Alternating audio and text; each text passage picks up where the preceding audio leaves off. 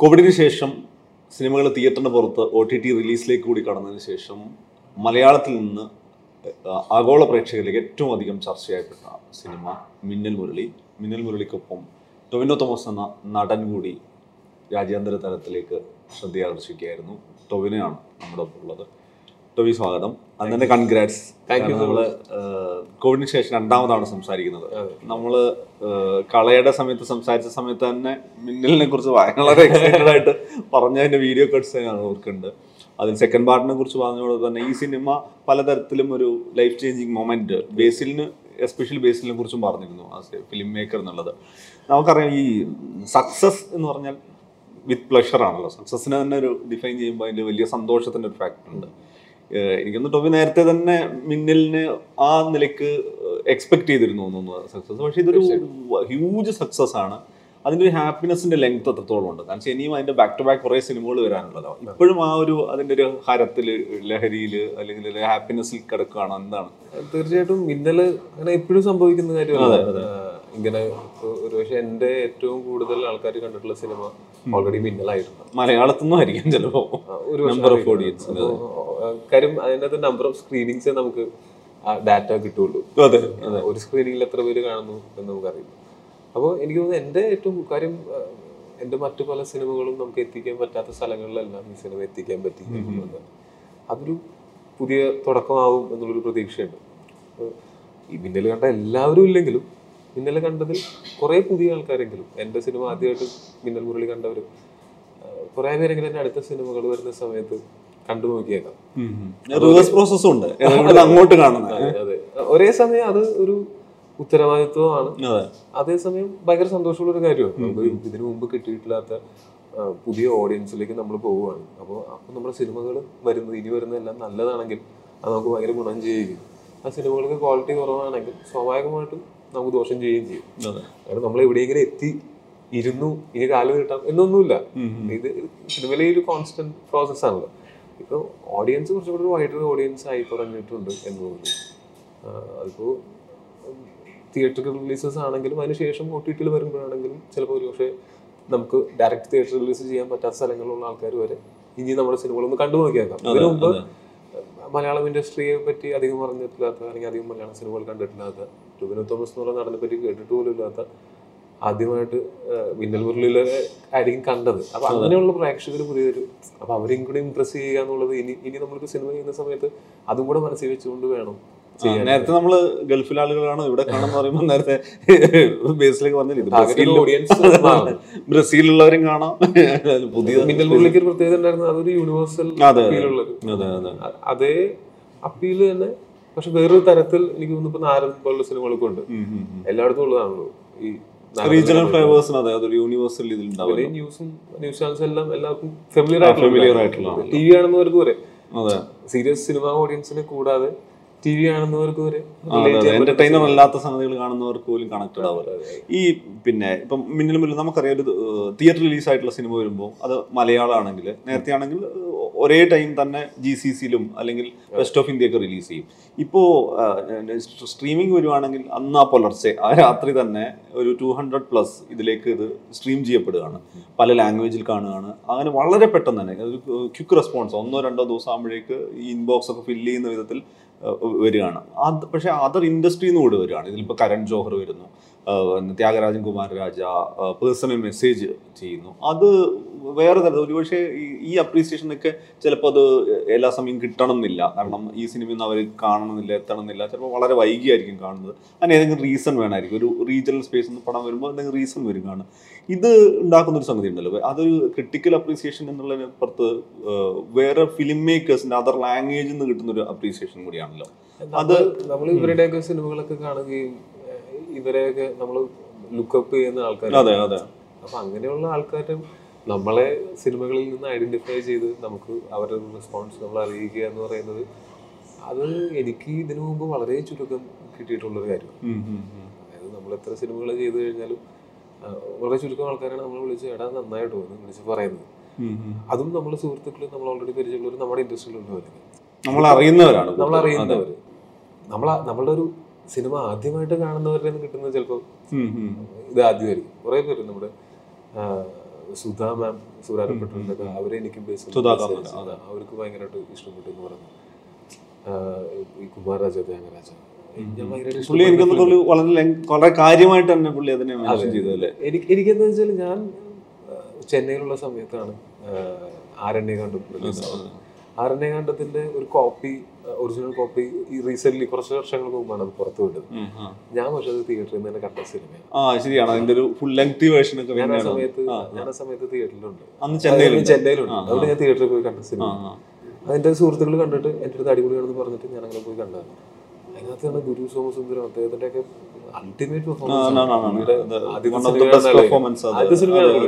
അതിനകത്ത് മറ്റൊരു മറ്റേ സണ്ടക്കോഴിനെ കൂടെ എല്ലാ ക്യാരക്ടേഴ്സും എന്റെ ആ ഒരു കഥ പറഞ്ഞ രീതിയും വെച്ചിട്ട് ഭയങ്കര ഒരു ഒരു ഫ്യൂച്ചറിൽ ഒരുപാട് സംസാരിക്കപ്പെടാൻ പോകുന്ന ഒരു ഫിലിം മേക്കറാണ് പുള്ളി എന്ന് എനിക്ക് തോന്നുന്നുണ്ട്.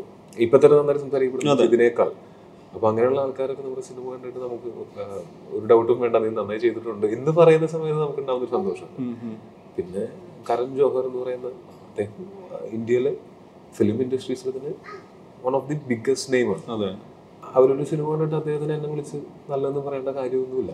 പക്ഷെ അത് പറയുന്നു എന്ന് പറയുമ്പോൾ നമ്മളെ സിനിമ അവിടം വരെയൊക്കെ എത്തുന്നുണ്ട് എന്നുള്ളതാണ് നമ്മൾ മനസ്സിലാക്കുന്നത്. അതുപോലെ ഞാൻ ഈ ഈ പ്രൊമോഷന്റെ നെറ്റ്ഫ്ലിക്സ് പ്രൊമോഷൻസിന്റെ നമ്മുടെ മിന്നൽ മുറിയുടെ പ്രൊമോഷൻസിന്റെ ഭാഗമായിട്ട് ഞാൻ പോയി.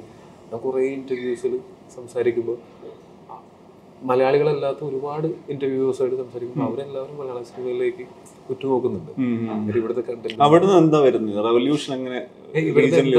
വരാൻ പോകുന്നത് നോക്കുന്നുണ്ട് ഒരു ട്രെൻഡ് തുടങ്ങി വെക്കാനുള്ള ഒരു പൊട്ടൻഷ്യൽ ഉള്ള ഒരു ഇൻഡസ്ട്രി ആയിട്ട് മലയാളം ഇൻഡസ്ട്രിനെ കാണുന്നുണ്ട്. അതായത് നമ്മൾ ഒരു കൊമേഴ്ഷ്യൽ സിനിമയുടെ പുതിയ തരം കൊമേഴ്ഷ്യൽ സിനിമകളുടെയോ അല്ലെങ്കിൽ പ്രത്യേകിച്ച് കേരളം മാത്രമല്ല സൗത്തിൽ നിന്ന് മൊത്തത്തിൽ അങ്ങനെ ഒരു ഒരു അങ്ങനെയാണ് നോക്കിക്കാണുന്നത് പുതിയ റിയലിസ്റ്റിക് സിനിമകളുടെയോ അല്ലെങ്കിൽ സിനിമാറ്റിക് ലിബർട്ടി ഉപയോഗിച്ചിട്ടുള്ള ബ്യൂട്ടിഫുൾ മ്യൂസിക്കൽ സിനിമകളുടെയും ഇങ്ങനെ ഇങ്ങനെ എന്ത് വേണമെങ്കിലും വരാം. മലയാളത്തിൽ നിന്ന് അല്ലെങ്കിൽ സൗത്ത് ഇന്ത്യയിൽ നിന്നുള്ള ഒരു പ്രതീക്ഷ അതുകൊണ്ട് തന്നെ മലയാളം ഇത് റീസെന്റ് വന്നിട്ടുള്ള ഈ ക്രിട്ടിക്സിന്റെ കണക്കെടുപ്പുകളിലെല്ലാം മലയാളം സിനിമയുടെ സ്ഥാനം നമുക്ക് ഒരിക്കലും ലിസ്റ്റ് ചെയ്യുമ്പോൾ മലയാളം എണ്ണത്തിൽ കൂടുന്നുണ്ട്. മലയാള ഇനത്തിൽ വളരെയധികം കൂടുന്നുണ്ട്. അല്ലെങ്കിൽ ഏറ്റവും പ്രധാനപ്പെട്ട സ്ഥാനങ്ങളിൽ മലയാളം ഉണ്ട്. കഴിഞ്ഞ ദിവസം ഇന്ത്യൻ ഫിലിം ഒരു ഏഴ് ഡിഫറെന്റ് ക്രിട്ടിക്സ്. അതിൽ പറഞ്ഞത് മലയാളത്തിൽ നിന്ന് തന്നെ മികച്ച ചിത്രം രണ്ടാമത്തെ ചിത്രമായിട്ട് ബിന്നൽ മുരളി പിന്നെ നായാട്ടുണ്ടായിരുന്നു. ഗ്രേറ്റ് ഇന്ത്യൻ കിച്ചൺ ഉണ്ടായിരുന്നു. കാള ഉണ്ടായിരുന്നു ജോജി ഉണ്ടായിരുന്നു. ബെസ്റ്റ് ആക്ടറായിട്ട് ഒന്നാം സ്ഥാനത്ത് നിന്ന് നാല് കിലോ ഫഹദാണ്. നിമിഷ സജീനാണ്. ഫീമെയിൽ ആക്ട്രസ് ഇതെന്ന് പറഞ്ഞാൽ ആ ഒരു റെപ്രസെന്റേഷൻ ഒട്ടും ചെറുതല്ല. പിന്നെ ഒ ടി ടി ഒക്കെ വന്ന സമയത്ത് ഞാൻ മനസ്സിലാക്കുന്നത് കൂടുതൽ ആൾക്കാർ പണ്ടൊന്നും ഈ ആക്സസിബിലിറ്റിയുടെ പ്രശ്നമുണ്ട്. ഗംഭീര മലയാള സിനിമ ഇറങ്ങിയിട്ടുണ്ടെന്ന് കേട്ടാൽ പോലും അറിഞ്ഞാൽ പോലും. അത് തിയേറ്ററിൽ പോയി കാണാനായിട്ട്. അല്ലെങ്കിൽ അത് ലീഗലി പൈറസിനെ ഡിപ്പെൻഡ് ചെയ്യാതെ കാണാനായിട്ട്. ചിലപ്പോൾ കേരളത്തിൽ പുറത്തുള്ളവർക്ക് പോലും അല്ലെങ്കിൽ റീമേക്ക് പർപ്പസിന് കാണേണ്ട. ഭയങ്കര മാത്രം ഇൻഡസ്ട്രിയിലുള്ളവർ മാത്രം കണ്ടിരുന്നതിൽ നിന്ന് ഇപ്പോൾ പൊതുവെ സിനിമാ ലവേഴ്സ് എല്ലാം കാണാൻ തുടങ്ങി. അത് ഒ ടി ടി ഭയങ്കര ഇപ്പൊ കളയൊക്കെ ഒ ടി ടി ഇറങ്ങിയപ്പോൾ ഞാൻ ഭയങ്കര നമുക്ക് ഭയങ്കര ഓവർവെൽമിങ് എക്സ്പീരിയൻസ് ആയിരുന്നു. ഇവിടെ ക്രിട്ടിക്സ് അല്ല എന്നുള്ള അഭിപ്രായം പറയുകയും എന്നാൽ ഓഡിയൻസിന്റെ ഭാഗത്തു നിന്ന് ഒരു മിക്സഡ് അഭിപ്രായം പറയുകയും.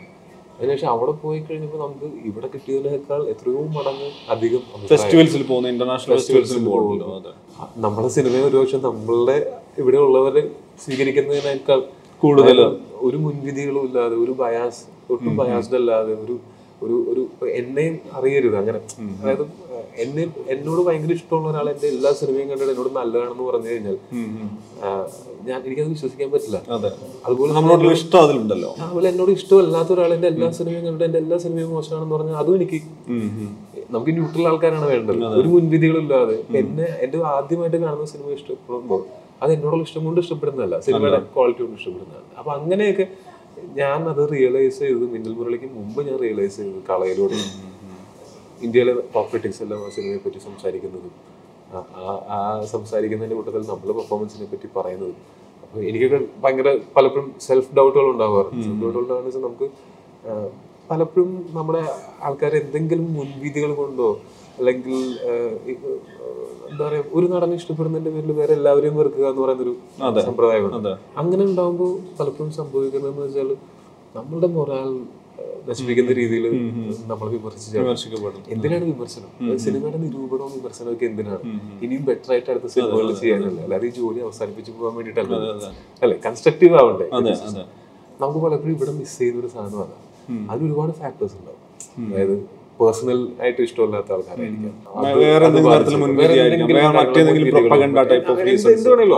അങ്ങനെയൊക്കെ ഉണ്ടാവുന്ന സമയത്ത് അവർ ഈ മൊറാൽ കെടുത്തി കളയുന്ന സമയത്ത് നമുക്ക് ഉണ്ടാവുന്ന നഷ്ടം എന്ന് പറഞ്ഞു കഴിഞ്ഞാൽ ഇവിടെ ഉണ്ടാവേണ്ടിയിരുന്ന നല്ല സിനിമകളും അല്ലെങ്കിൽ നല്ല ഫിലിം മേക്കേഴ്സിന്റെയും നല്ല പെർഫോമേഴ്സിന്റെയും ഒക്കെ കോൺഫിഡൻസും ഒക്കെ പലപ്പോഴും ഈ ഡിസ്ട്രക്റ്റീവ് ക്രിറ്റിസിസം കാരണം അവർ ഇല്ലാണ്ടായി പോകുന്നല്ല പക്ഷെ കുറച്ച് സമയത്തേക്ക് ഇങ്ങനെ അവർ ഭയങ്കര ഹേർട്ട് ആവുകയും ആ ഹേർട്ട് ആവുന്നതെന്ന് പലരും പുതിയൊരു സാധനം ട്രൈ ചെയ്ത് നോക്കാനായിട്ട് മടിക്കുന്നതും ഒക്കെ ഞാൻ കണ്ടിട്ടുണ്ട്.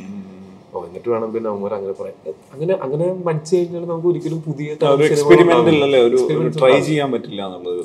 അപ്പോ പക്ഷെ പുറത്ത് ആൾക്കാർക്ക് നമ്മളറിയില്ല. അവർക്ക് വേറെ ഒരു മുൻവിധികളും ഇല്ല. ഒരു മുൻവിധികളും ഇല്ലാതെ സിനിമ കാണുന്ന സമയത്ത് അവർ സിനിമയുടെ ക്വാളിറ്റിയും പെർഫോമൻസിന്റെ ക്വാളിറ്റിയും അല്ലെങ്കിൽ അതിന്റെ വിഷ്വൽസും അല്ലെങ്കിൽ മ്യൂസിക്കും അത് അത് മാത്രമായിട്ടാണ് അവർ കാണുന്നത്.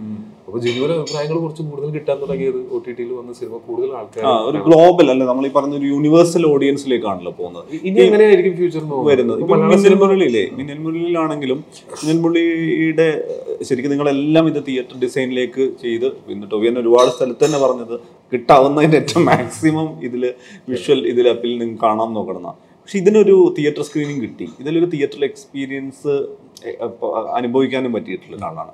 പക്ഷെ അത് എന്റേർലി ഒരു നോൺ മലയാളം ക്രൗഡിനിടയിൽ കാണുന്നത് അത് കുറച്ചുകൂടി അല്ലേ ഒരു ക്രിട്ടിക് സ്വഭാവമുള്ള ഒരു ക്രൗഡിലേക്ക് വരുന്നത് ഫെസ്റ്റിവൽ ക്രൗഡിൽ ഒരു ഒരു മീഡിയക്കാരുടെ ഒരു അവർക്ക് വേണ്ടി ഒരു സ്ക്രീനിങ്ങും ആ. ക്രിട്ടിക്സിന് വേണ്ടി ഒരു സ്ക്രീനിങ്ങും അതെ, കുറെ സിനിമ ലവേഴ്സിന്റെ അങ്ങനെ ഒരു മൂന്ന് ഡിഫറെന്റ് സ്ക്രീൻസിലായിട്ട് ആണ് ഞങ്ങളുടെ ആ മുംബൈയിലെ പ്രീമിയർ നടന്നത്. ഒരു പത്ത് നാനൂറ് പേരൊക്കെ അന്ന് സിനിമ കണ്ടിട്ടുണ്ടാവും.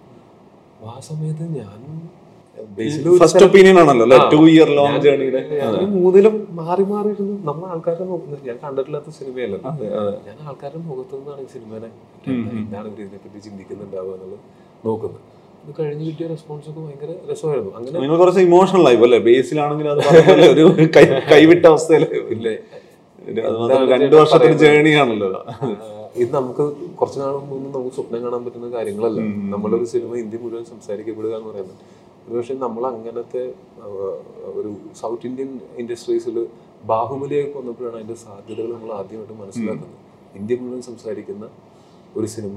റീജിയണൽ ബോളിവുഡിൽ നിന്ന് മാത്രം വരുന്നത് റീജിയണൽ ഇൻഡസ്ട്രീസിൽ നിന്ന് കൂടെ വരുന്നു എന്ന് പറയുന്നത് പിന്നെ കെ ജി എഫ് വന്നു കെ ജി എഫ് അതുപോലെ തന്നെ സംസാരിക്കപ്പെടുകയും അത് അത് വേറൊരു ഞാൻ പറയുകയാണെങ്കിൽ നമ്മുടെ ഇൻഡസ്ട്രികൾ വലുതാവുന്നതിന്റെ കാര്യമാണ്. നമ്മുടെ ഇൻഡസ്ട്രിയിൽ ബാരിയേഴ്സ് ഇല്ലാതാവുകയാണ് ഭാഷയ്ക്ക് അതീതമായിട്ട് സിനിമ എൻജോയ് ചെയ്യാനായിട്ടുള്ള പ്രേക്ഷകർ ഇന്ന് ഇന്ത്യയുടെ ഉള്ളിൽ തന്നെയുണ്ട് ഇന്ത്യയ്ക്ക് പുറത്തുണ്ട് ഈ ഒ ടി ടി ഒരു Hollywood cinema. O T T release ചെയ്യുന്നത്. ഒരു Malayalam cinema O T T release ചെയ്യുന്നത് തമ്മിലുള്ള വ്യത്യാസം വരാൻ പോകുന്നത് അതിന്റെ ടാർഗറ്റഡ് ഓഡിയൻസ് വ്യത്യസ്തമായിരിക്കാം എന്നുള്ളതിലും. പിന്നെ മറ്റു പ്രൊമോഷൻസിന് മാത്രമേ ഉള്ളൂ. ഇറങ്ങുന്ന നമ്പർ ഓഫ് കൺട്രീസ് സെയിം ആയിരിക്കും. നമ്പർ ഓഫ് ലാംഗ്വേജസ് സെയിം ആയിരിക്കും. ഹോം പേജിൽ പോയാൽ ഇത് ഒരേ വലിപ്പത്തിലോ രൂപത്തിലോ വലിയ വ്യത്യാസം അത്. വലിയൊരു ലീപ്പല്ലേ നമുക്ക് അങ്ങനെ ഒരു സാധ്യത ഉണ്ടാവുന്നത്. എനിക്ക് തിയേറ്റർ റിലീസ് ആയിരുന്നു ഏറ്റവും കൂടുതൽ ആഗ്രഹം പക്ഷെ ഇപ്പോഴത്തെ ഈ ഒരു സാഹചര്യത്തിലും നമുക്ക് നമ്മുടെ കണ്ടന്റിൽ യാതൊരു വിശ്വാസക്കുറവും ഉണ്ടായിരുന്നില്ല പക്ഷെ ആ കണ്ടന്റ് ഡിസേർവ് ചെയ്യുന്ന ഒരു റിലീസ് അതിന് കൊടുക്കാൻ. നമുക്ക് മറ്റ് ഇൻഡസ്ട്രികളിലെ പോലെയുള്ള ഒരു ഇൻഡസ്ട്രി അല്ല മലയാളം ഇൻഡസ്ട്രി.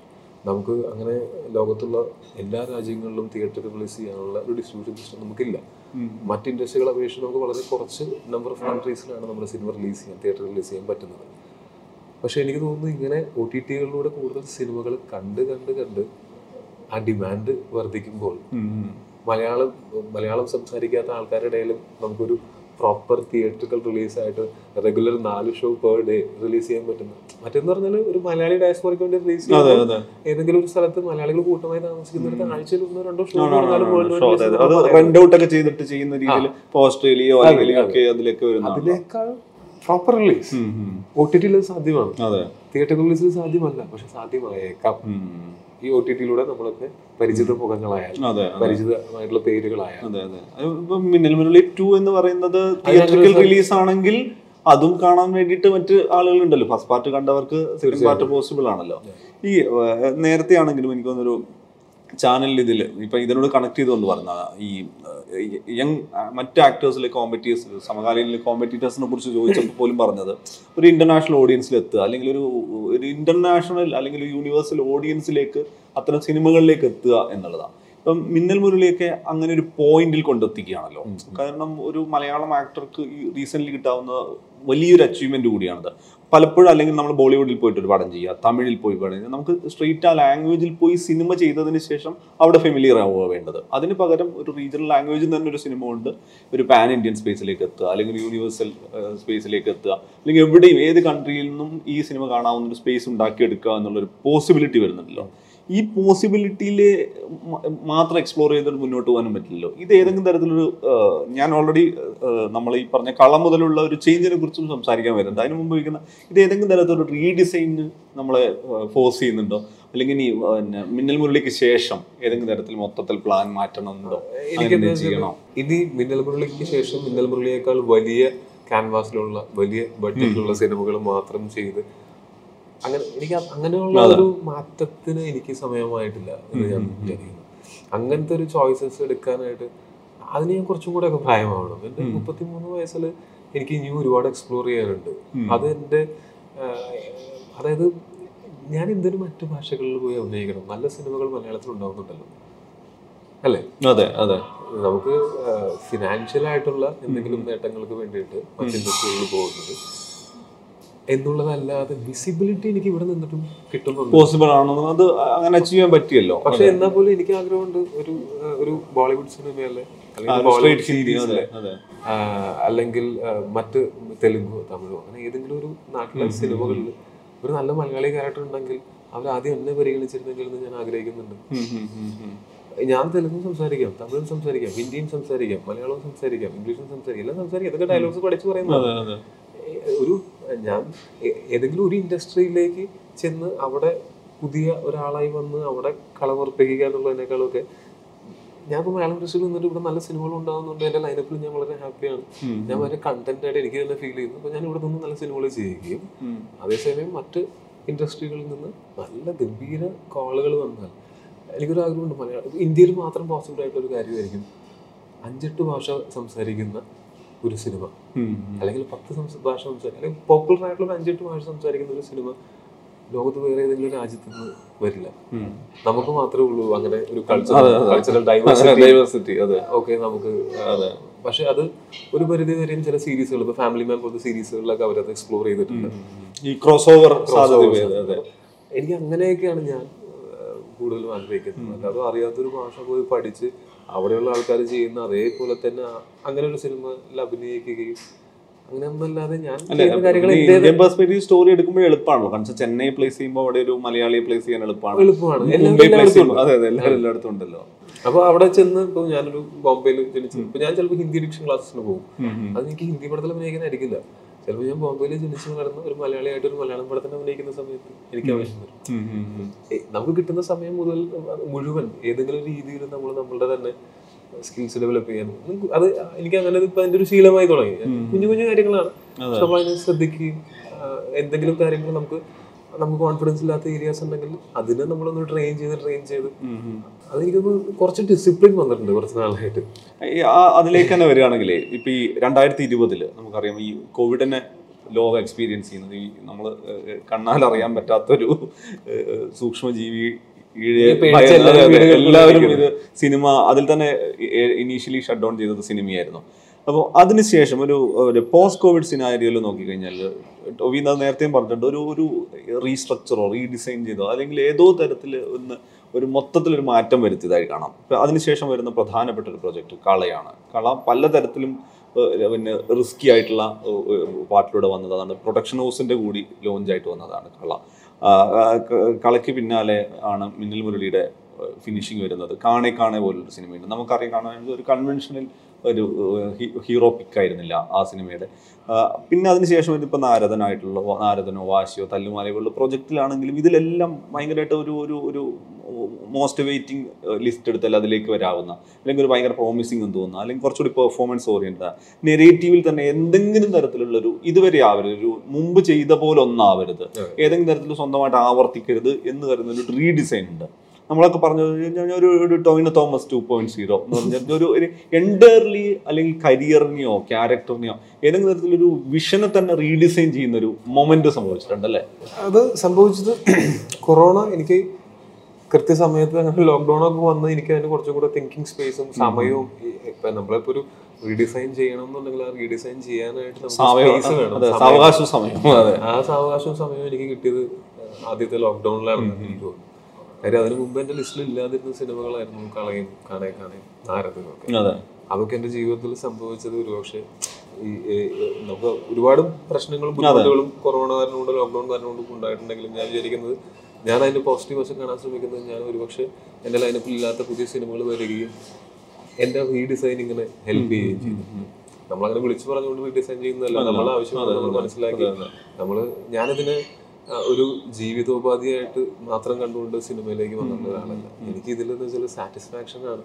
സാറ്റിസ്ഫാക്ഷൻ ഇല്ലാതെ നമ്മൾ വേറെ എന്ത് ചെയ്തിട്ടും കാര്യമില്ല എന്ന് തുടക്കം മുതലേ ചിന്തിക്കുന്ന ഒരാളാണ്. പിന്നെ ഒരു സമയത്ത് ഈ സക്സസ് എന്ന് പറയുന്നതാണ് ഏറ്റവും വലിയ ട്രാപ്പ് നമുക്ക് സക്സസ് എന്താണെന്നുള്ള കാര്യത്തിന് അതൊരു കൺഫ്യൂഷൻ ആവും നമ്മളൊരു പോയിന്റിൽ നമ്മൾ സിനിമകളെല്ലാം ഭയങ്കരമായിട്ട് കളക്ട് ചെയ്താൽ മതി നമ്മൾ സക്സസ്ഫുൾ ആവും എന്നൊരു തോന്നൽ വരും. അപ്പോൾ നമുക്കൊരു സേഫ് ബിസിനസ് ഒക്കെ വരുന്ന സമയത്ത് നമുക്ക് ഓക്കെ ഒരു ഇൻസ്റ്റിങ് ഇതുപോലെ ചെയ്താൽ മതിയോ അങ്ങനെ ചെയ്യാം അങ്ങനെ ചെയ്യാം. അങ്ങനെ ചെയ്ത് കഴിഞ്ഞാൽ അപ്പോൾ ഇത് കഴിഞ്ഞാൽ അങ്ങനെ ചെയ്യാം എന്നൊക്കെ പറഞ്ഞ് പ്ലാൻ ചെയ്യുമ്പോൾ ഇവൻച്വലി സംഭവിക്കുന്നത് നമ്മൾ ഭയങ്കര പ്രഡിക്റ്റബിൾ ആയി പോകുന്നു. പക്ഷെ അത് അത് എനിക്കൊന്ന് എല്ലാ ആക്ടേഴ്സിനും ഒരു ഫേസ് ഒക്കെ കരിയറിലുണ്ട് അത്. എനിക്ക് കൃത്യസമയത്ത് ഞാൻ അത് ഐഡന്റിഫൈ ചെയ്തു എന്നാണ് ഞാൻ മനസ്സിലാക്കുന്നത്. ഞാൻ അങ്ങനെ ഒരു പ്രഡിക്റ്റബിൾ ഒരു സാച്ചുറേറ്റഡ് അവസ്ഥയിലേക്ക് എന്റെ സിനിമകളും ഒക്കെ പോകുന്ന സമയത്ത് സംതിങ് ഇസ് നോട്ട് റൈറ്റ് എന്ന് മനസ്സിലാക്കിയ മൊമെന്റിൽ ഞാൻ ബ്രേക്ക് എടുത്തു ഒരു മൂന്ന് മാസം. അതുവരെ അതിന് അതുവരെയും നിരന്തരമായിട്ട് ബാക്ക് ടു ബാക്ക് സിനിമ ചെയ്തുകൊണ്ടിരുന്ന ഞാൻ ഒരു പരിധി വരെയും ആ പോയത് അങ്ങനെ ബാക്ക് ടു ബാക്ക് സിനിമകൾ ചെയ്തത് എനിക്ക് ഭയങ്കര ഗുണം ചെയ്തിട്ടുണ്ട്. ഞാൻ കൂടുതൽ ഫെമിലിയർ ആയി. എന്റെ കൂടുതൽ സിനിമകൾ ആൾക്കാരെ കണ്ടു. എന്നെ കൂടുതൽ ആൾക്കാർ അറിഞ്ഞു. ഒരു അതൊക്കെ വന്നു. പക്ഷെ എന്റെ സാറ്റിസ്ഫാക്ഷനെ അതൊരു പോയിന്റിൽ എഫക്ട് ചെയ്യാൻ തുടങ്ങിയപ്പോഴാണ് ഞാൻ ബ്രേക്ക് എടുത്തത്. എനിക്കൊരു സിനിമ ചെയ്ത് ഞാൻ അത്ര ഹാപ്പി അല്ലായിരുന്നു. അപ്പൊ ഇനി അങ്ങോട്ട് മുന്നോട്ട് സിനിമകൾ ചെയ്യണോ വേണ്ടയോ എന്ന് തീരുമാനിക്കാൻ ഒരു സമയമാണ് ഞാൻ മൂന്ന് മാസം ബ്രേക്ക് എടുത്ത് ഞാൻ എന്റെ ഭാര്യയും കൊച്ചുമായിട്ട്. അപ്പോഴത്തേക്ക് നമുക്കൊരു ഫിനാൻഷ്യൽ സ്റ്റെബിലിറ്റി ഉണ്ട്. ഞാൻ അത് കാരണം കൊണ്ട് ഒരു ബ്രേക്ക് എടുക്കുന്നത് എനിക്ക് വേറെ ബുദ്ധിമുട്ടുണ്ട് രണ്ടായിരത്തി പതിനാറിന് ശേഷം ഒരു ബ്രേക്ക് എടുക്കുക എന്ന് പറഞ്ഞാൽ എനി ടൈം എനിക്ക് അഫോർഡബിൾ ആയിരുന്നു എനിക്ക് ഫിനാൻഷ്യൽ സ്റ്റെബിലിറ്റി എപ്പോഴും ഉണ്ടായിട്ടുണ്ട്. ഞാൻ സിനിമകൾ ചെയ്തിട്ടുള്ളതൊന്നും എന്റെ ഫിനാൻഷ്യൽ സ്റ്റെബിലിറ്റിക്ക് വേണ്ടിയിട്ട് ഞാൻ ചെയ്തിട്ടേ ഇല്ല. ഞാൻ ചെയ്തിട്ടുള്ള മുഴുവൻ പുതിയ ആൾക്കാർ ആൾക്കാരുടെ കൂടെയുള്ള സിനിമകളാണ്. പുതിയ ആൾക്കാർ കുറേ പേരുടെ പ്രതീക്ഷയും കുറേ പേരുടെ അങ്ങനത്തെ സിനിമകളാണ് ഞാൻ ചെയ്തിട്ടുള്ളത് കൂടുതൽ അതിൽ ഭൂരിഭാഗവും എനിക്ക് ഗുണമേ ചെയ്തിട്ടുള്ളൂ. കുറേ കുറേ പേര് ഇൻഡസ്ട്രിയിൽ എന്റെ കൂടെ ഞാൻ കൊണ്ടുവന്നു ഞാൻ പറയില്ല. എന്റെ കൂടെയാണ് അവർ ആദ്യമായിട്ട് ഇൻഡസ്ട്രിയിലേക്ക് വരുന്നത്. അതൊക്കെ എനിക്ക് ഉണ്ടാക്കിയിട്ടുള്ളൊരു സുഹൃത്ത് വലയവും എന്റെ ഈ റീഡിസൈനിങ്ങിൽ എന്നെ ഒരുപാട് ഹെൽപ്പ് ചെയ്യുകയും ചെയ്യുന്നൊരു കാര്യമാണ്. അങ്ങനെ ഞാൻ അങ്ങനെ ആ മൂന്ന് മാസം ബ്രേക്ക് എടുത്ത് ഭാര്യയും കൊച്ചും ആയിട്ട് കുറച്ച് ദിവസം ദുബായിൽ പോയി നിന്നു. അത് കഴിഞ്ഞ് കുറച്ച് ദിവസം കംബോഡിയയിൽ പോയി നിന്നു. കുറച്ച് ദിവസം ടർക്കിയിൽ പോയി നിന്നു. കുറച്ച് ദിവസം ഇത് കഴിഞ്ഞ് ചൈനയിൽ പോയി നിന്നു. ഒരു ഒരു ഒന്ന് രണ്ട് മാസം കഴിഞ്ഞ് ട്രാവലിലൊക്കെ പോകുന്ന സമയത്ത് അവർ സിനിമ ഡിസ്കസ് ചെയ്യുന്നില്ല. എന്റെ ഭാര്യയും കൊച്ചുകൂടി ഞാൻ സിനിമ ഡിസ്കസ് ചെയ്യുന്നില്ല. ഞാൻ ആരുമായിട്ടും സിനിമ ഡിസ്കസ് ചെയ്യുന്നില്ല. എന്റെ ഇൻസ്റ്റഗ്രാം പ്രൊഫൈലിൽ ഒരു സിനിമ പോസ്റ്റോ സിനിമയുടെ സ്റ്റിലോ അല്ല ആൾക്കാർ കാണുക. ഏഹ് ഞാൻ പോകുന്ന സ്ഥലങ്ങളായിരിക്കും ഈ കംപ്ലീറ്റ് ആയിട്ട് എനിക്ക് ഒന്ന് മൊത്തം മാച്ചിട്ട് നമ്മൾ ഈ പെർഫ്യൂംസ് ടെസ്റ്റ് ചെയ്ത് ടെസ്റ്റ് ചെയ്ത്? നമ്മൾ പെർഫ്യൂംസ് ടെസ്റ്റ് ചെയ്ത് ടെസ്റ്റ് ചെയ്ത് നമുക്ക് ആവുന്ന സമയത്ത് കോഫി പൗഡർ സ്മെൽ ചെയ്യില്ലേ അപ്പൊ ഒട്ടടി നല്ല കോഫിയുടെ സ്മെൽ മാത്രം ബാക്കിയെല്ലാം നമ്മൾ പറഞ്ഞു. അപ്പൊ വീണ്ടും തുടങ്ങാം. അതുപോലത്തെ ഒരു പ്രോസസ് ആയിരുന്നു. ഞാൻ ട്രാവലിംഗ് ആണ് എനിക്ക് എന്റെ ആ കോഫി അങ്ങനെ ഒരു മൊമെന്റ് ഞാനൊരു ഏഹ്, താരതമ്യേന ഒരു ആസ് ആക്ടർ കോവിഡിനെ കണക്ട് ചെയ്താലല്ല അല്ലെങ്കിൽ ആസ് എൻ ആക്ടർ നോക്കുമ്പോൾ അതൊരു ലെങ്തി ബ്രേക്ക് ആണല്ലോ. ആ ലെങ്തി ബ്രേക്കിൽ ഒരു ഒരു മൊമെന്റ് ഉണ്ട്. എനിക്ക് ഇതുവരെ. കാരണം വെച്ചാൽ അതിനുശേഷം അടുക്കും ചിട്ടയെന്നല്ല അതിനുശേഷം നോക്കിക്കഴിഞ്ഞാൽ ഭയങ്കര പ്രോമിസിങ് ലാൻഡിങ് ലാൻഡിങ്ങിലേക്കാണ് പോകുന്നത്. കാരണം കള പോലൊരു സിനിമ അന്നൊരു കമേഴ്ഷ്യൽ പിക്കിന് പകരം ഇങ്ങനൊരു ഒരു സിനിമയുടെ ഡിസൈനിലേക്ക് ഓപ്റ്റ് ചെയ്യാം അങ്ങനെ അതിലെന്താ വെച്ചാൽ സത്യം പറഞ്ഞു കഴിഞ്ഞാൽ ഇപ്പൊ ചേട്ടന്റെ സക്സസ് തന്നെ ആയിരിക്കണം എന്റെ സക്സസ് നിർബന്ധമില്ല. എന്റെ അതേ ജോലി ചെയ്യുന്ന മറ്റൊരാളുടെ സക്സസ് തന്നെയായിരിക്കണം എന്റെ സക്സസ് യാതൊരു നിർബന്ധമില്ല ഞാൻ എന്താണോ ആഗ്രഹിക്കുന്നത് അത് നേടാൻ എനിക്ക് പറ്റിയ ഞാൻ സക്സസ്ഫുൾ അല്ലേ? അതെ. മറ്റൊരാൾ അങ്ങനെയാണ് ജീവിക്കുന്നത് അങ്ങനത്തെ സിനിമകളാണ് ചെയ്യുന്നത് അതുകൊണ്ട് ഞാൻ അത് ചെയ്യേണ്ട യാതൊരു കാര്യമില്ല പിന്നെ ഞാൻ ഈ കുറേ സമയം കിട്ടി എനിക്ക് ചിന്തിക്കാൻ. അപ്പൊ അങ്ങനത്തെ യാത്ര കഴിഞ്ഞ് ഞാൻ വന്ന് തുടങ്ങുന്ന സിനിമ ഫോറൻസിക്കും അത് കഴിഞ്ഞ് മിന്നൽ മുരളിയാണ് അതെ. കഴിഞ്ഞ് ഫോറൻസിക് ഇറങ്ങി പതിമൂന്നാം ദിവസമാണ് തിയേറ്ററിൽ കോവിഡ് മാർച്ചിൽ കോവിഡിന്റെ ഇത് പക്ഷെ ഫോറൻസിക് ആയിരുന്നു എന്റെ ലോക്ക്ഡൌണിന് മുമ്പത്തെ ലാസ്റ്റ് റിലീസ് എന്നുള്ളത് ആ ലോക്ക്ഡൌണിൽ മുഴുവൻ കോൺഫിഡന്റ് ആയിട്ടിരിക്കാനായിട്ട് എന്നെ ഹെൽപ്പ് ചെയ്തിട്ടുണ്ട്. ആ സിനിമ ഇറങ്ങിയപ്പോൾ അതിന് കിട്ടിയ റെസ്പോൺസും അതിന് കിട്ടിയ വിജയവും ആ വർഷം അതിന് ടി ആർ പിയിൽ കിട്ടിയ വിജയവും ഒക്കെയാണ് എന്റെ ഡിപ്രഷൻ ആവാതെ ലോക്ക്ഡൌണിൽ മുഴുവൻ കൊണ്ടുപോയത്. അപ്പൊ എനിക്ക് അങ്ങനെ ഒരു ടെൻഷൻ ഇല്ല. എന്റെ മുന്നോട്ടുള്ള സിനിമകൾ പിന്നെ മിന്നൽ മുരളിയാണ് ചെയ്ത് മുക്കാലാക്കി വെച്ചിരിക്കുന്നത്. ഞാൻ ഭയങ്കര ഹാപ്പി ആയിരുന്നു. അപ്പൊ അത് കാരണം കൊണ്ട് ഞാൻ ലോക്ക്ഡൌണിൽ ഇരുന്ന് എനിക്ക് വേറെ ടെൻഷനുകളൊന്നും ഇല്ലാതെ ഞാൻ പുതിയ ചിന്തകളായിരുന്നു. അതായത് എനിക്ക് എനിക്കെന്താ വേണ്ടത്? നമ്മൾക്ക് എന്താ വേണ്ടതെന്ന് നമ്മൾ നമ്മളോട് ചോദിക്കുന്നത് വളരെ കുറവാണ്. വേറെ ആരെങ്കിലും ചോദിച്ചാലൊക്കെയാണ് നമ്മൾ തന്നെ തിരിച്ചറിയുന്നത് നമുക്ക് എന്താ വേണ്ടത്. അങ്ങനെ ഞാൻ എന്നോട് തന്നെ ചോദിച്ചു എനിക്ക് വേണ്ടത് കുറച്ച് നല്ല സിനിമയൊക്കെ ചെയ്തു. കുറച്ച് സമയം എന്റെ ഫാമിലിയായിട്ടും ഫ്രണ്ട്സുമായിട്ടൊക്കെ സ്പെൻഡ് ചെയ്ത്. സിനിമയിലെ സുഹൃത്തുക്കളൊക്കെ ആയിട്ട് ഭയങ്കരമായിട്ട് എൻജോയ് ചെയ്തു. എവ്രി ഡേ ഞാൻ ഇഷ്ടപ്പെട്ട് സ്വപ്നം കണ്ടു വന്ന മേഖലയാണ്. ഇവിടെ വന്നിട്ട് ഞാൻ ചെയ്യുന്ന എന്താണെങ്കിലും അത് ഞാൻ എൻജോയ് ചെയ്തിട്ട് വേണം ചെയ്യാൻ. അങ്ങനെ ചെയ്താൽ ഞാൻ സക്സസ്ഫുൾ ആണ്. അതാണ് ഞാൻ തിരിച്ചറിഞ്ഞൊരു കാര്യം.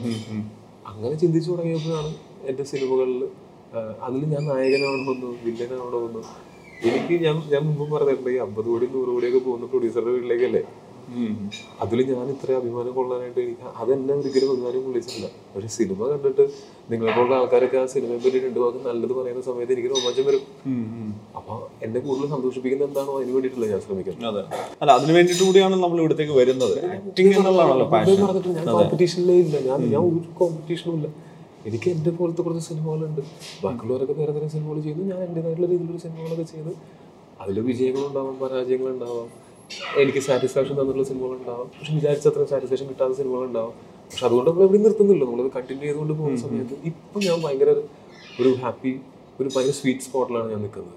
എന്റെ സിനിമകൾ കഴിഞ്ഞ ഇറങ്ങിയ സിനിമകളെല്ലാം ഞാൻ വളരെ പ്രതീക്ഷയോടെ കണ്ട് അത് എന്റെ പ്രതീക്ഷകൾക്കൊത്ത് എന്റെ മനസ്സിൽ അത് ഉയർന്നു. വേറെ രീതിയിൽ പെർഫോമൻസ് വൈസ് ആണെങ്കിൽ ക്യാരക്ടർ ഭയങ്കര വേഴ്സറ്റൈൽ ആണല്ലോ. നമ്മളിപ്പോൾ വെറുതെ നോക്കുന്ന സമയത്ത് ഷാജി ആണെങ്കിൽ ഷാജിയിൽ നിന്ന് നോക്കുന്ന സമയത്ത് ഷാജിയായിട്ട് ഒരു നിലയ്ക്കും കണക്റ്റഡ് അല്ല നമ്മുടെ ജെയ്സൺ എന്ന് പറയുന്ന ക്യാരക്ടർ എന്റർലി ഡിഫറെന്റ് എക്സ്ട്രീം രണ്ടോ മൂന്നോ ധ്രുവങ്ങൾ കാണേക്കാണല്ലേ അതെ അലൻ എന്ന് പറയുന്ന ക്യാരക്ടർ കാരണം വെച്ച് കഴിഞ്ഞാൽ പിന്നെ എന്നാൽ പിന്നെ ഭയ- ഭയങ്കര ഇന്റൻസ് ഉള്ള രീതിയിൽ ഈ ക്യാരക്ടറിനെ പ്ലേസ് ചെയ്യാൻ. നമ്മൾ ഈ നേരത്തെ പറഞ്ഞ പോലെ ലാംഗ്വേജ് ബാരിയർ ഇല്ലാതെ മറ്റൊരു സ്ഥലത്തും അവർക്കും ഇത് കണക്റ്റഡ് ആവുന്ന രീതിയിലേക്ക് ഈ ക്യാരക്ടറിനെ കൊണ്ടുവരാൻ പറ്റും. ഈ ലോക്ക്ഡൌണിൽ പിക്ക് ചെയ്തു എന്നുള്ളതിനകത്ത് ഇപ്പൊ ഒരു കറക്റ്റ് പിക്ക് വരുന്നുണ്ടല്ലോ. കുറേ സിനിമകൾ ആ സമയത്തുണ്ടല്ലോ.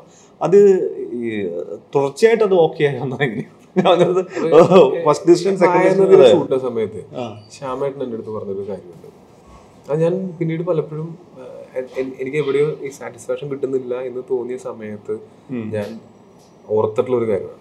ഒരു ദിവസം വൈകുന്നേരം ഞങ്ങൾ സംസാരിച്ചുകൊണ്ടിരുന്നപ്പോൾ എന്റെ അടുത്ത് ശ്യാമേട്ടൻ പറഞ്ഞില്ല മച്ചാൻ ഒരു അൺപ്രഡിക്റ്റബിലിറ്റി ഉണ്ട്. അതാണ് മച്ചാന്റെ വിജയം. എന്തടുത്ത് ചെയ്യാം? ഇത് മായാനദിയുടെ സമയത്ത്.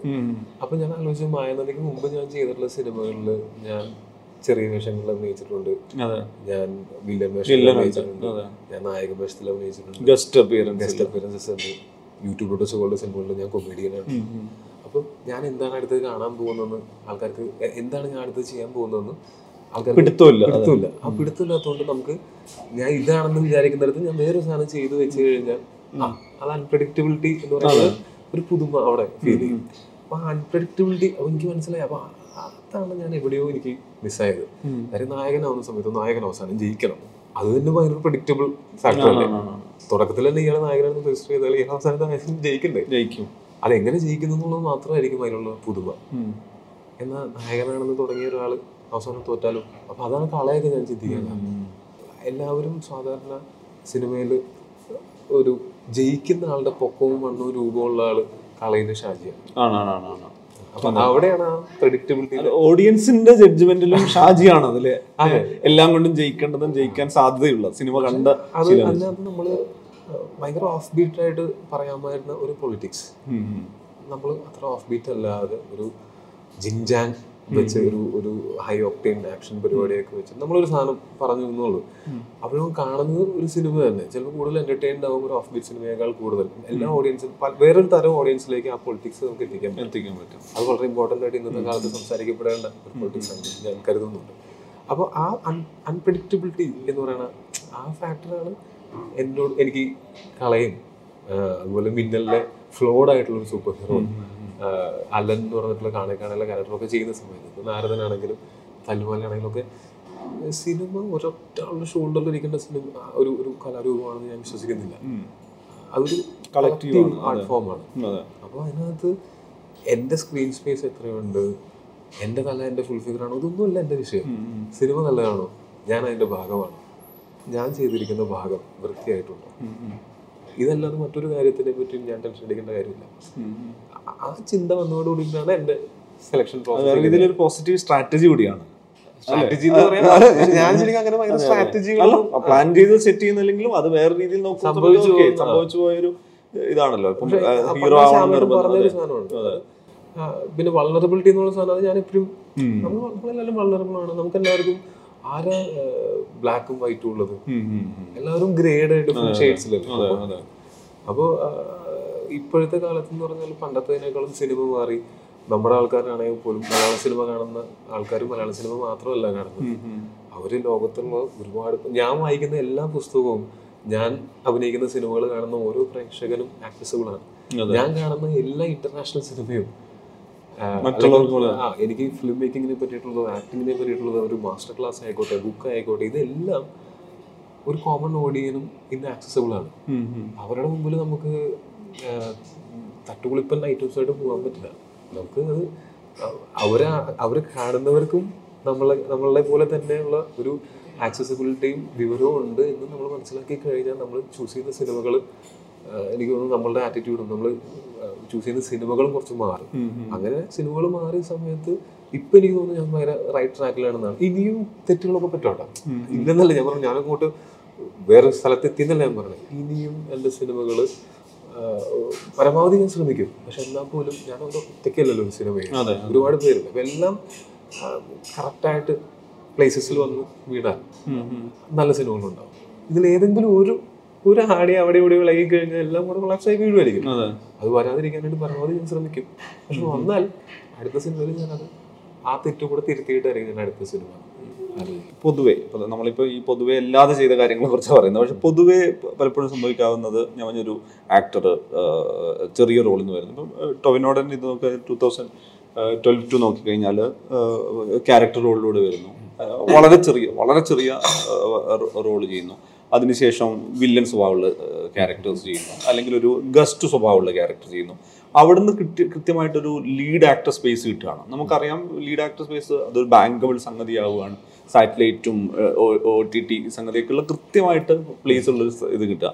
അങ്ങനെ സംഭവിക്കുമ്പോൾ കൂടുതൽ പേരും നമുക്ക് മലയാളത്തിലാണെങ്കിൽ എല്ലാ ലാംഗ്വേജിലും കൂടുതൽ പേരും നോക്കുന്നത് ഈ പറയുന്ന ആ വർഷത്തെ ബോക്സ് ഓഫീസിനെ എല്ലാ നിലയ്ക്കും പരിഗണിക്കാവുന്ന കൂടുതൽ കൂടുതൽ സിനിമ ഉണ്ടാക്കുക എന്നുള്ള അപ്പോൾ നമ്മൾ തന്നെ ചില ആളുകളെ കുറിച്ചുള്ള പരാതിയായിട്ട് തന്നെ പറയുന്നത് അവർ എന്തൊരു പെർഫോമർ ആയിരുന്നു. പക്ഷേ ഇപ്പോൾ പെർഫോമൻസ് ഓറിയന്റഡ് റോൾ അല്ലല്ലോ ചെയ്യുന്നത്. അപ്പോൾ ബോക്സ് ഓഫീസിനെയാണല്ലോ പ്രിഫർ ചെയ്യുന്നത് എന്നുള്ളത്. ഇത് ഒരു നിലയ്ക്കും പരിഗണിക്കാതെ പോകാൻ പറ്റുന്നു എന്നുള്ളത് അത് ഭയങ്കര കോൺഫിഡന്റ് ആണോ അതിൽ അതിൽ എല്ലാ നിലയ്ക്കും അതായത് സക്സസ് എന്നുള്ളത് ഈ നിലയ്ക്കാണ് ചിന്തിക്കുന്നത് എന്നുള്ളത് എനിക്കൊന്നൊരു സ്റ്റാറും ആക്ടറും ഒരേപോലെ ആവുന്ന ഒരാൾക്ക് ചെറിയ പണിയല്ലല്ലോ അങ്ങനെ ചെയ്യുന്നത്. എനിക്ക് ബാക്കിയുള്ളവരുടെ കാര്യമൊന്നും എനിക്കറിയാം എന്നെ സംബന്ധിച്ചോളം ഞാൻ പറഞ്ഞില്ല ഞാൻ ഒരു തവണ ട്രാപ്പിൽ വീണ് അതിൽ നിന്ന് എങ്ങനെ പുറത്തേക്ക് ഇറങ്ങാം എന്ന് ആലോചിച്ച് പുറത്തേക്ക് ഇറങ്ങി നിൽക്കുന്ന ഒരാളാണ്. ഇനി അതേ സെയിം ട്രാപ്പിൽ ഞാൻ വീഴാൻ വഴിയില്ല. അതെ അതെ അല്ലേ? വീണാൽ തന്നെ അതിൽ നിന്ന് ഞാൻ എത്രയും പെട്ടെന്ന് തിരിച്ചു തിരിച്ചു കയറുകയും ചെയ്യും. പിന്നെ ബാങ്കബിലിറ്റി കീപ്പ് ചെയ്യുക എന്ന് പറയുന്നത് എനിക്ക് തുടർച്ചയായിട്ട് മുന്നോട്ട് സിനിമകൾ ചെയ്തുകൊണ്ടിരിക്കാനായിട്ട് ആവശ്യമാണ്. അതെ അതെ. ഞാൻ അഭിനയ പ്രാധാന്യമുള്ള സിനിമകൾ എന്ന് പറഞ്ഞിട്ട് മാത്രം ചെയ്തിട്ട് ആരും കാണാത്ത കുറെ സിനിമകൾ എന്റെ ഉണ്ടായി കഴിഞ്ഞാൽ എനിക്ക് ലൈഫ് ഇല്ല ഇവിടെ. ഇല്ല ഇല്ല. അപ്പോൾ ഞാൻ എന്റെ സെൽഫ് സാറ്റിസ്ഫാക്ഷന് വേണ്ടിയിട്ട് ഒരു സിനിമയിൽ അഭിനയിച്ചു. ആ സിനിമയുടെ ഡി വി ഡി ഇട്ട് ഞാൻ ദിവസം കണ്ടിട്ട് ആ വരയുക വാ എന്ന് പറയുന്നതിൽ യാതൊരു കാര്യമില്ല ആളുകൾ കണ്ട് ആളുകൾ നല്ലതെന്ന് പറയണം. അതിന് വേണ്ടിയിട്ട് മെയിൻ സ്ട്രീം ആയിട്ടുള്ള സിനിമകൾ ചെയ്യണം. ആൾക്കാർ കാണാൻ സാധ്യതയുള്ള സിനിമകൾ ചെയ്യണം. അത് നമ്മളുടെ എന്താ പറയുക പെർഫോമൻസും നമ്മുടെ ഫിലിം മേക്കിങ്ങും നമ്മളുടെ ടെക്നിക്സും ഒക്കെ മാത്രം കാണിക്കാനുള്ള സിനിമകളല്ല. അപ്പൊ ഞാൻ കൺസിഡർ ചെയ്യുന്നത് വെച്ചാൽ സിനിമ എന്ന് പറഞ്ഞാൽ അത്യന്തികമായിട്ട് അതൊരു ആർട്ട് ഫോമാണ് ആ ആർട്ട് ഫോമിനോട് നമ്മൾ നീതി പുലർത്തണം. അതുകൊണ്ട് തന്നെ അതിന്റെ ടെക്നിക്കിന്റെയും എസ്തറ്റിക്കലിയും ഒക്കെ സിനിമ ആ കലാരൂപത്തോട് നീതി പുലർത്തണം.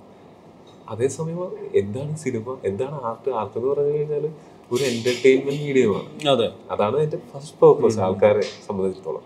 അപ്പൊ ആളുകൾ കാണുന്ന സമയത്ത് അവരെ എന്റർടൈൻ ചെയ്യാൻ എൻഗേജ് ചെയ്യാനായിട്ട് ആ സിനിമയ്ക്ക് പറ്റണം.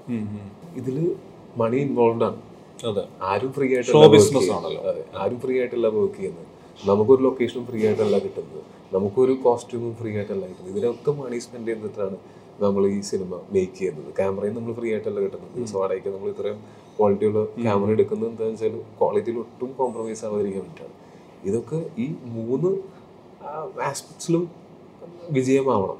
ആർട്ട് ഫോം എന്നുള്ള നിലയ്ക്കും എന്റർടൈനർ എന്നുള്ള നിലയ്ക്കും അതുപോലെ ഒരു ബിസിനസ് എന്നുള്ള നിലയ്ക്കും മൂന്ന് രീതിയിലും ഒരുപോലെ സക്സസ്ഫുൾ ആവുന്ന സിനിമകളാണ് ഞാൻ കാണുന്ന നല്ല സിനിമ ഇതിനിടയ്ക്ക് ഇതിന്റെ റേഷ്യോ കൂടിയും കുറഞ്ഞൊക്കെ ഇരിക്കാം ഇപ്പൊ കുറച്ച് കൂടുതൽ എന്റർടൈൻമെന്റ് കൂടുകയും ആർട്ട് ഫോം ആർട്ട് എന്നുള്ള നിലയ്ക്ക് ഒരു പരിധി വരെയെങ്കിലും നീതി പുലർത്താൻ പറ്റിയ അല്ലെങ്കിൽ ഓക്കെയാണ്.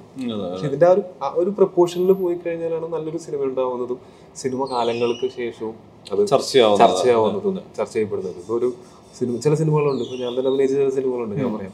ചിലത് തിയേറ്ററിൽ പരാജയമൊക്കെയായിരുന്നു പിന്നീട് ഭയങ്കരമായിട്ട് സംസാരിക്കപ്പെട്ടു ചിലത് തിയേറ്ററിൽ ഭയങ്കര വിജയമായിരുന്നു. പക്ഷെ പിന്നീട് എനിക്ക് അഭിമാനത്തോടെ വേറെ എല്ലാവരോടും കൂടെ ഞാൻ ചില സിനിമയോട്ട് വന്ന് പറയാൻ പറ്റാത്ത ചില സിനിമകളൊക്കെ ഉണ്ടാവാം. പക്ഷെ അത് ചിലപ്പോൾ ആ സിനിമയ്ക്ക് ആയിരിക്കും എന്നെ ബാങ്കബിൾ ആക്കിയത്. ഇതിന്റെ ഒരു മിക്സ് ഓഫ് ഇതെല്ലാം വേണം. പക്ഷെ ആൾക്കാരുടെ സെൻസിബിലിറ്റിനെ കളിയാക്കാൻ പാടില്ല. അത്രയും ആണ് ഞാൻ അപ്പൊ ഈ മൂന്ന് ആസ്പെക്ട്സും എന്റെ സെൻസിബിലിറ്റിയും ആൾക്കാരുടെ സെൻസിബിലിറ്റിയും ഒരേപോലെ അല്ലെങ്കിൽ സിമിലർ ആയിരിക്കുക എന്നുള്ളത്. അതിന് ഞാൻ ആളുകളുമായിട്ട് എപ്പോഴും കണക്റ്റഡ് ആയിരിക്കണം. എന്റെ ചുറ്റുമുള്ള സിനിമയോട് യാതൊരു ബന്ധമില്ലാത്ത ആൾക്കാരുമായിട്ട് ഞാൻ കണക്റ്റഡ് ആയിരിക്കണം. അത്രയാണ് ഞാൻ ഇപ്പൊ ചിന്തിക്കുന്നുള്ളൂ. അങ്ങനെ ചിന്തിക്കുമ്പോൾ എനിക്ക് വീണ്ടും സി ഞാൻ പറഞ്ഞില്ലേ ഒരു മണി ഫെയിം ഇത് രണ്ടും ബൈ പ്രോഡക്ട്സ് ആണ്. ഇതെല്ലാം ഉണ്ടായിട്ടും ഇവന് പൈസ ഉണ്ട് ആവശ്യത്തിന് ഫെയിമും ഉണ്ട്. പക്ഷെ അവനേക്ക് അറിയില്ല. എന്ന് പറഞ്ഞാൽ കഴിഞ്ഞില്ല. പിന്നെ എന്തിനാ ഞാൻ ഈ- ഈ പണി മണിക്ക് വന്നതല്ലേ? അവന് പൈസയും ഇല്ല. അവന് ഫെയിമും ഇല്ല. പക്ഷെ അവൻ നന്നായി അഭിനയിക്കും. എന്ന് പറയുന്നതല്ല അതിനേക്കാൾ അതെ അതെ അതെ അതെ. പൈസ വേണ്ടെന്നല്ല ഞാൻ പറയുന്നത്. കാര്യം നമ്മുടെ ദൈനംദിന കാര്യങ്ങൾക്ക് തന്നെ ഡിപ്പെൻഡ് ചെയ്തിരിക്കുന്ന ആൾക്കാർക്ക് ഒക്കെ പൈസ വേണം. അതല്ല ഞാൻ പറയുന്നത് പക്ഷെ അത് അത് അതിനേക്കാൾ ഇമ്പോർട്ടന്റ് ആയിട്ടുള്ള കാര്യങ്ങളുണ്ട്. നമ്മൾ ഈ സംസാരിക്കുന്നത് ജാനുവരി ട്വന്റി സിക്സ്തിനാണ് എനിക്കൊന്ന് ജാനുവരി ട്വന്റി എയ്ത്ത് രണ്ട് ദിവസം കൂടി കഴിയുമ്പോൾ പത്ത് വർഷം മുമ്പ് നോക്കിക്കഴിഞ്ഞാൽ ടോവി പ്രഭുവിന്റെ മക്കൾ എന്ന് പറയുന്ന സിനിമയിൽ ഒരു ക്യാരക്ടറായിട്ട് മീൻസ് ആ ഒരു ക്യാരക്ടറായിട്ട് ലോഞ്ച് ചെയ്യപ്പെട്ടതാണ്. അപ്പോൾ അഭിനയത്തിന്റെ പത്താം വർഷം എന്നുള്ള രീതിയിൽ കഴിയാം ഞാനത് ഏറെ ഏറെക്കുറെ സെക്യൂർ ആയിട്ടുള്ളൊരു ജോബ് വിട്ട് പഠിച്ചൊരു കോഴ്സ് പ്രകാരം കിട്ടിയ ജോബൊക്കെ വിട്ടിട്ട് കംപ്ലീറ്റ് ഇവിടെ പരീക്ഷണം നടത്താം എന്ന് നിലയ്ക്ക് വന്നിട്ടുള്ളതാണല്ലോ. ടു തൗസൻഡ് ട്വൽവ് ആണെങ്കിൽ ഞാൻ മനസ്സിലാക്കുന്നത്. ടു തൗസൻഡ് ലെവനും ട്വൽവും മലയാളത്തിൽ ഭയങ്കരമായിട്ടുള്ള ഷിഫ്റ്റ് നടന്ന വർഷം. ഇപ്പോൾ ജാപ്പക്കുരിശ് ട്രാഫിക് സോൾട്ട് ആൻഡ് പെപ്പർ മേൽവിലാസം. അങ്ങനെ കുറേ സിനിമകൾ നടന്ന വർഷമാണ് ടു തൗസൻഡ് ലെവനും ട്വൽവൊക്കെ ഒക്കെ. ആ സമയത്ത് ഇപ്പം ഇവിടെ എത്തിപ്പെട്ട ദിവസം ഉണ്ടല്ലോ നമ്മൾ ഈ ചുറ്റും കാണുന്ന സ്ഥലത്ത് ഒരുപാട് സിനിമ ഒരുപാട് ചേഞ്ചുകൾ നടക്കുന്നു ഒരുപാട് ഗംഭീര സിനിമകൾ ഉണ്ടാകുന്നു നമുക്കിതിന്റെ ഭാഗമാകാൻ പറ്റുന്നില്ലോ എന്നുള്ളൊരു സാഹചര്യമൊക്കെ തുടക്കത്തിൽ ഉണ്ടായിരുന്നു ഈ ഈ ഞാൻ പറഞ്ഞ മിന്നൽ മുരളിൽ നിന്ന് നമുക്ക് റിവേഴ്സിലേക്ക് പോകുന്ന സമയത്ത് ഈ ഈ പത്ത് വർഷം മുമ്പുള്ള ഈ ദിവസമൊക്കെ എങ്ങനെയായിരുന്നു? ഈ ദിവസം എന്ന് പറയുമ്പോൾ അന്ന് ഷൂട്ട് തുടങ്ങുന്നതിന് മുമ്പത്തെ ദിവസങ്ങളാണ്. ഞാൻ. ആദ്യമായിട്ട് ഒരു സിനിമ സെറ്റിന് അകത്ത് നിന്നുകൊണ്ട് ഈ പ്രോസസ് ഓഫ് ഫിലിം മേക്കിംഗ് മറ്റേതൊക്കെ ഷൂട്ടിംഗ് കാണാൻ പോകുമ്പോഴൊക്കെ നമ്മൾ പുറത്തു അതെ നമുക്ക് അതിനുള്ള ഫ്രീഡം ഉണ്ടായിരുന്നു കേട്ടോ അവിടെ. അതിൽ ഡയറക്ടർ സജീവേട്ടനാണെങ്കിലും ക്രൂവിൽ എല്ലാവരും ആണെങ്കിലും നമുക്ക് പുതിയ ആളാണെന്നും അതുകൊണ്ട് നീ അങ്ങനെ ജീവിക്കാൻ പാടുള്ളൂ അല്ലെങ്കിൽ ഇങ്ങനെ പെരുമാറാൻ പാടുള്ളൂ സെറ്റിൽ അങ്ങനെ ഒന്നും ഉണ്ടായിരുന്നില്ല. ഒന്ന് ഭയങ്കര ലിബറൽ ആയിട്ട് ചിന്തിക്കുന്ന കുറെ ആൾക്കാരുടെ ഇടയ്ക്ക്. സിനിമയുടെ തോട്ടും അങ്ങനെയാണല്ലോ. അതെ സിനിമയും അങ്ങനത്തെ ഫ്രീ തോട്ട് സിനിമ അപ്പൊ നമ്മൾ ആ ക്രൂവിൽ നിന്നുകൊണ്ടാണ് ഓരോ പ്രോസസ്സും തുടക്കം മുതൽ അപ്പൊ അതിന്റെ സ്ക്രിപ്റ്റിംഗ് ഒക്കെ കഴിഞ്ഞിട്ടുള്ള സ്റ്റേജിലാണ് നമ്മൾ വരുന്നത്. അതിന്റെ പ്രീ പ്രൊഡക്ഷൻ നമ്മൾ റിഹേഴ്സൽസും കാര്യങ്ങളൊക്കെ ആയിട്ട് നമ്മൾ കുറേ ദിവസം ചെയ്യും. അപ്പൊ നമ്മൾ ഫോണിൽ റെക്കോർഡൊക്കെ ചെയ്ത് കൊണ്ടുവന്ന് കാണിച്ചു കൊടുക്കലും അങ്ങനെയൊക്കെ ഉണ്ട്. അതൊക്കെ കഴിഞ്ഞ് സിനിമയുടെ ഷൂട്ടിംഗ് തുടങ്ങുന്നതാണ് ഇരുപത്തി എട്ടാം തീയതി. അന്നാണ് നമ്മൾ ഈ ആക്ച്വലി ക്യാമറ ഇത്രയും ക്ലോസിൽ കാണുന്നു നമ്മൾ അതിന്റെ അതിനിപ്പോ നമ്മൾ ഷോർട്ട് ഫിലിംസ് ചെയ്തേക്കുന്നൊക്കെ ഡി എസ് എൽ ആറിലും അതൊക്കെ ചെറിയ. ഈ ക്യാമറയിൽ മേക്കപ്പ് ഒക്കെ നിന്ന് അഭിനയിക്കുക എന്ന് പറയുന്നത് ഭയങ്കര രസമുള്ള കാര്യമായിരുന്നു. അവിടെ നിന്നാണ് ഇതിലെ ഓരോ പ്രോസസ്സും ഞാൻ ആദ്യമായിട്ട് മേക്കപ്പ് ഇട്ട് അഭിനയിക്കുന്നത് അതിനകത്താണ്. അതുപോലെ ആദ്യമായിട്ട് നമ്മൾ ഒരു നമുക്ക് വേണ്ടി സ്റ്റിച്ച് ചെയ്ത ഇത് ഇതൊക്കെ പുതിയ പുതിയ കാര്യങ്ങളാണ്. അങ്ങനെ കുറേ കാര്യങ്ങളും സിനിമയ്ക്ക് അകത്ത് നിന്നുകൊണ്ട് എഡിറ്റിന്റെ സമയത്താണെങ്കിൽ നമ്മൾ അവിടെയൊക്കെ പോയിരിക്കും ഇങ്ങനെ അപ്പൊ നമുക്ക് കാണാം. അപ്പൊ ഒരു ആക്ടർ അഭിനയിച്ചുകൊണ്ടിരുന്നിട്ട് കട്ട് വിളിച്ചു കഴിഞ്ഞിട്ട് രണ്ടു മൂന്ന് സെക്കൻഡും കൂടെ അയാൾ അയാളുടെ ക്യാരക്ടറിനെ ക്യാരി ചെയ്തിട്ട് അല്ലെങ്കിൽ അങ്ങനെ സസ്റ്റെയിൻ ചെയ്യുന്നതിന്റെ ആവശ്യകത ഞാൻ മനസ്സിലാക്കുന്നത് ഞാൻ എഡിറ്റിംഗ് ടേബിളിൽ ബാക്കിൽ ഇത് രണ്ട് സെക്കൻഡ് കൂടി ഉണ്ടായിരുന്നെങ്കിൽ എഡിറ്റർക്ക് എളുപ്പമായിരുന്നല്ലേ? എന്ന് മനസ്സിലാക്കുന്നത് അങ്ങനെ നമ്മൾ നമുക്കാരും പറഞ്ഞു തന്നിട്ടില്ല നമ്മൾ കണ്ടു പഠിക്കുകയാണ് അങ്ങനെ കുറെ കാര്യങ്ങൾ സിനിമയ്ക്ക് ഉള്ളിൽ നിന്ന് കണ്ടു പഠിക്കാൻ പറ്റിയത് ആ സിനിമയിലാണ്. പത്ത് കൊല്ലമായി എന്ന് പറയുമ്പോഴത്തേക്ക് അപ്പോ അന്ന് ഈ പറഞ്ഞ ഇരുപത്തിമൂന്ന് വയസ്സാണ് എന്റെ പ്രായം. അതെ. അതിൽ നിന്ന് ഞാനൊരു ഒരു നടൻ എന്നുള്ള നിലയിലും ഒരു ഹ്യൂമൻ ബീങ് എന്നുള്ള നിലയിലും ഇങ്ങനെ ഇവോൾവ് ചെയ്തുകൊണ്ടിരിക്കുന്നുണ്ട്. അതിന് കുറേ കാരണങ്ങളുണ്ട്. ഇപ്പൊ ഈ പറഞ്ഞ ആ ബ്രേക്ക് എടുത്തതും ലോക്ക്ഡൌണും ആ ലോക്ക്ഡൌൺ കഴിഞ്ഞിട്ട് ചെയ്ത കള എന്നുള്ള സിനിമ ചെയ്യുന്നതിന് അതിന് അതിനുള്ള കാരണമുണ്ടോ കള ചെയ്യുന്നതിന് ജയമോഹൻ സാറിന്റെ അത് ഞാൻ ചോദിക്കാനിരിക്കുന്നു ഇതിന് നമ്മുടെ രോഹിത്തിനോട് സംസാരിച്ചപ്പോൾ രോഹിത്ത് പറഞ്ഞു. രോഹിത്തിന് ഇത് സജസ്റ്റ് ചെയ്തു. വായിച്ചു. ഞാനും ഭാര്യയും രണ്ടു അത് എന്റെ പി ഡി എഫ് ഉണ്ടായിരുന്നു എന്റെ ബുക്ക് ഉണ്ടായിരുന്നു. ബുക്ക് ഭാര്യയും പി ഡി എഫ് ഞാനും വായിച്ചു ഒരേ സമയത്താണ് എത്രാമത്തെ പേജായി ഓക്കെ സെയിം പേജിൽ വായിച്ചു വായിച്ച് തീർന്ന് ഞങ്ങൾ ഇടയ്ക്ക് പോലും മുകളിൽ ഞങ്ങൾ നോക്കൂ ഭയങ്കര ഇന്റൻസ് ആണ്. നമുക്ക് നമ്മൾ പലപ്പോഴും നമുക്ക് ആവശ്യമുള്ള നമ്മളെല്ലാവരും സത്യസന്ധരൊക്കെയാണ്. നമുക്ക് ആവശ്യമുള്ള സത്യങ്ങൾ മാത്രമേ നമ്മൾ കാണുള്ളൂ. അപ്രിയ സത്യങ്ങൾ കാണുമ്പോൾ നമ്മൾ കാണാത്ത പോലെ പലർക്ക്. പല കാര്യങ്ങളും ഒന്നൊരു പത്ത് മിനിറ്റ് ചിന്തിച്ചാൽ ശരിയാണല്ലോ. എന്ന് തോന്നുന്ന പല കാര്യങ്ങളും. ആ പത്ത് മിനിറ്റ് ചിന്തിച്ചിട്ട് നമുക്ക് മനസ്സിലായാൽ പോലും നമ്മുടെ കൺവീനിയൻസിന് വേണ്ടി നമ്മൾ നമുക്ക് ആ മനസ്സിലായില്ല അറിയില്ല എന്നുള്ള പോലെ തിരിഞ്ഞൊക്കെ പോകും. പക്ഷെ ഈ മനുഷ്യന്മാർ തമ്മിലുള്ള ഈ ഡിവിഷൻസും ക്ലാസിന്റെ കളറിന്റെയും കാസ്റ്റിന്റെയും ഒക്കെ കാര്യങ്ങളിൽ അതൊക്കെ ഭയങ്കര പോയിന്റ്ലെസ് ആണ് എന്ന് പലപ്പോഴും തോന്നിയിട്ടുണ്ട്. പക്ഷെ അതിന്റെ ഏറ്റവും ഒരു ലൈഫ് ചേഞ്ചിങ് അല്ലെങ്കിൽ നമ്മുടെ പെർസ്പെക്ടീവ്സിനെ ഒക്കെ ചേഞ്ച് ചെയ്യുന്ന ഒരു പുസ്തകമായിരുന്നു അത്. സാർ അത് കോപ്പി ലെഫ്റ്റ് ആയിട്ട് വിട്ടിരിക്കുന്നത് അപ്പൊ ഞാനത് വായിച്ചു കഴിഞ്ഞപ്പോഴാണ് ഈ കഥ പറഞ്ഞ സമയത്ത് എടാ നീ ഈ ഫസ്റ്റ് ആയിട്ട് ഇത് വായിക്കണം എന്ന് ഞാൻ എന്റെ വീട്ടിൽ ഞങ്ങൾ അപ്പൊ ഞങ്ങളുടെ ഒരു ടഫ് ഉണ്ട്. അവിടെ പോയി ഞങ്ങൾ ക്രിക്കറ്റ് ഒക്കെ കളിച്ച് വൈകുന്നേരം വന്നു തരുന്ന സമയത്ത് ഞാൻ ഈ പുസ്തകം ഫോർവേഡ് കൊടുത്തിട്ട് ഇത് എന്തായാലും വായിക്കണം. ഇത് വായിച്ചപ്പോൾ അതിൽ നിന്ന് കുറച്ച് ഇൻപുട്സ് അതെ രോഹിത് അത് പറയുന്നുണ്ട്. ഞാൻ സംസാരിച്ചപ്പോൾ ഇത് സെയിം ഇത് വെച്ചാൽ പുള്ളി പുള്ളിക്കും ഈ അതിന്റെ റൈറ്റിംഗ് പാറ്റേണിലും ബ്രേക്ക് എടുത്തപ്പോഴും ആ ലോക്ക്ഡൌണിൽ ഇരുന്നപ്പോഴും കുറെ നല്ല സിനിമകൾ കണ്ടു. കുറെ നല്ല പുസ്തകങ്ങൾ വായിച്ചു. ഞാൻ ഇന്ന് ചെയ്യുന്നതിന് ആൾക്കാർ ചിലപ്പോൾ ഇന്ന് അവർക്ക് അതിന്റെ അത് മനസ്സിലായെന്ന് വരില്ല. പക്ഷെ ഒരു പത്ത് ഇരുപത് കൊല്ലം കഴിയുന്ന സമയത്തായിരിക്കും ഞാൻ ഇന്ന് ചെയ്ത് വെച്ചേക്കുന്ന സമയം ഓ അത് ചിലപ്പോൾ അത് കാണാൻ ഞാൻ പോലും ഉണ്ടാവും എനിക്കറിയില്ല. പക്ഷെ ഒരു ഇരുപത് കൊല്ലം കഴിഞ്ഞിട്ട് ഞാൻ അഭിനയിച്ച സിനിമ കാണുമ്പോൾ ആരും അയ്യെന്ന് പറയില്ല. അതാണ് ഞാൻ മേക്ക് ഷുവർ ചെയ്യുന്ന ഒരു കാര്യം. നമ്മൾ കുറച്ചും കൂടെ ഒരു ഫോർസൈറ്റ് ഒക്കെ നമ്മൾ കുറേ സമയം നമുക്ക് തിങ്കിങ് ആ ഇതിനു വേണ്ടി ചിന്തിച്ച് പിന്നെ നിൽക്കുകയാണ് എല്ലാവരും ഉറങ്ങി കഴിഞ്ഞിട്ടായിരിക്കും ഞാൻ പുസ്തകം വായിക്കുന്നത്. പുസ്തകം വായിച്ചു കഴിഞ്ഞാൽ ഞാൻ ചിലപ്പോൾ മടക്കി വെച്ച് കുറെ നേരം ഇങ്ങനെ ഞാൻ ആലോചിക്കും. ആ പുസ്തകത്തിലെ കാര്യങ്ങൾ ആലോചിച്ചായിരിക്കും തുടങ്ങുന്നത്. പിന്നെ അത് എന്റെ ലൈഫിലെ കാര്യങ്ങളായിട്ട് ഞാൻ ആലോചിക്കും. അതുപോലെ നിന്ന സമയത്താണ് ഞാൻ പറഞ്ഞില്ലേ എവല്യൂഷൻ അത് എന്റെ ഇതിൽ സംഭവിച്ചത് വെച്ചാൽ ഇങ്ങനെ എക്സ്പീരിയൻസസ് ചെയ്യുന്ന എന്റെ ഏഴാം ക്ലാസ്സിൽ പഠിക്കുമ്പോൾ എനിക്ക് മറ്റേ കിഡ്നി സ്റ്റോൺ ഒക്കെ ആയിട്ട് ഒരു അഞ്ചാറ് മാസം മാസം ആശുപത്രി പരിപാടിയൊക്കെ ആയിട്ട് നിന്നപ്പോഴാണ് എനിക്ക് എന്റെ ലൈഫിൽ ബേസിക് ആയിട്ടുള്ള കുറെ കാര്യങ്ങൾ അന്ന് നമ്മൾ നമുക്ക് ഇഷ്ടപ്പെട്ട കളർ ഏതാണെന്ന് ആദ്യമായിട്ട് ചിന്തിക്കുന്നത്. വേറെ ആരെങ്കിലും ഒരാൾ വന്നിട്ട് ഇഷ്ടപ്പെട്ട കളർ ഏതാണെന്ന് ചോദിക്കുമ്പോഴേക്കും ഞാൻ എന്റെ കറുപ്പാണ് നീലയാണ്? നീല. അല്ലേ? ഇഷ്ടപ്പെട്ട ഭക്ഷണം ഏതാണെന്ന് ചോദിക്കുമ്പോഴും നമ്മൾ ആ ഒരു ചോദ്യം മുന്നിലേക്ക് ഒരു ചോദ്യം വേണം. നമുക്ക് നമ്മളുടെ ഇഷ്ടങ്ങൾ എന്താണെന്ന് പോലും തിരിച്ചറിയാനായിട്ട്.